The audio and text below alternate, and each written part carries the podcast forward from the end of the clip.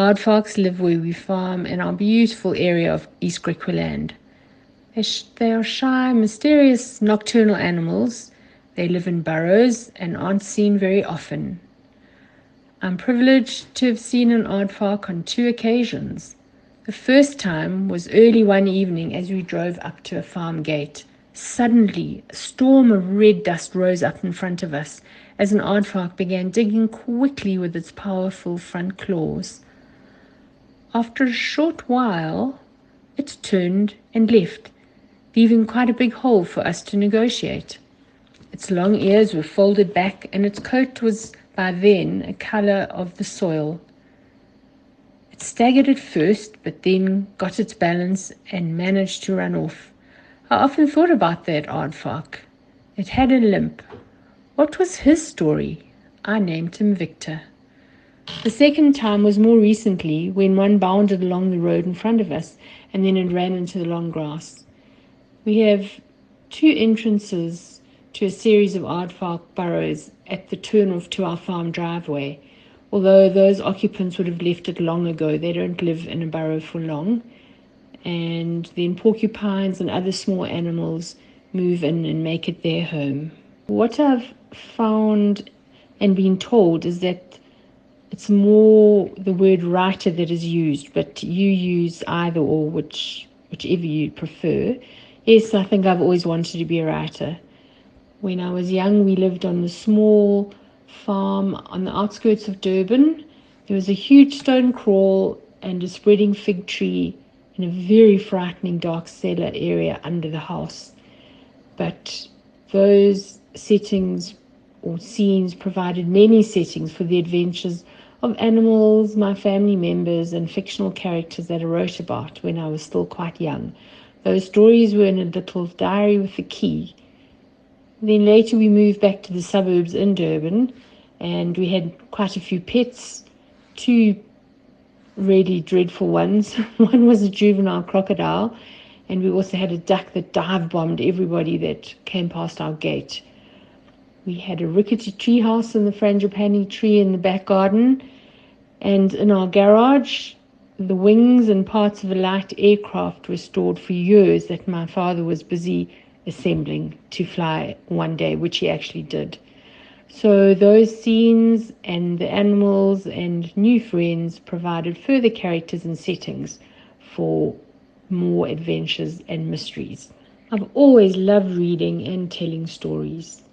Have young grandchildren and they're now listening to the stories that their parents were told. I enjoy traveling too.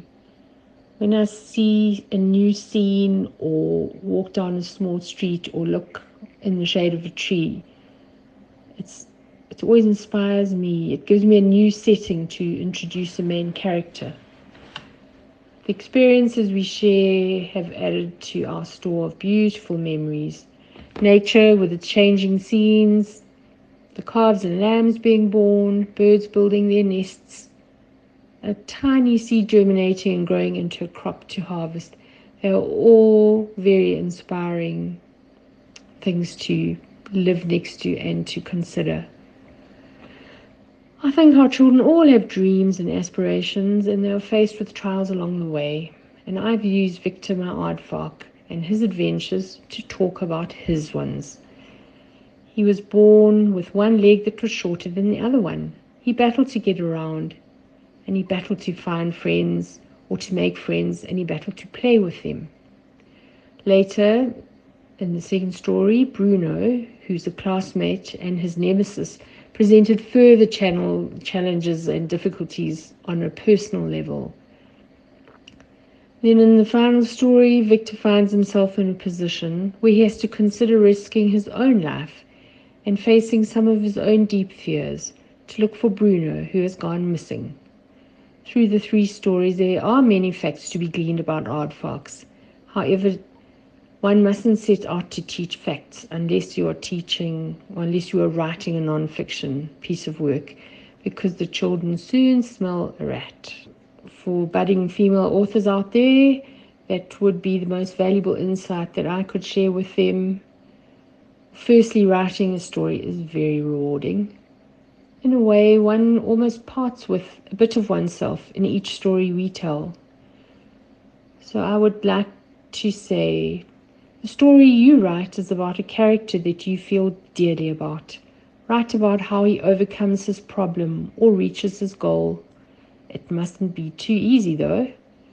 Your character will also have smaller challenges along the way. Victor's grit got him through the got him through his. I also like to say online courses are a wonderful tool. The story you wish to tell will remain the same, but a course may hone your writing skills and save you many hours of rewriting. All stories have a beginning, a bigger middle, and an end. Um, you stated that this is the story of never giving up and asked if I had a personal anything that I've struggled with that felt like a mountain and how I overcame it. Um, our family had to face a huge challenge. It wasn't one unique to myself. We lost a loved one. My husband fell ill, and we had a mountain to climb. I then realized that it was time to record Victor's adventures about digging deep, being kind, and showing how he grew from them.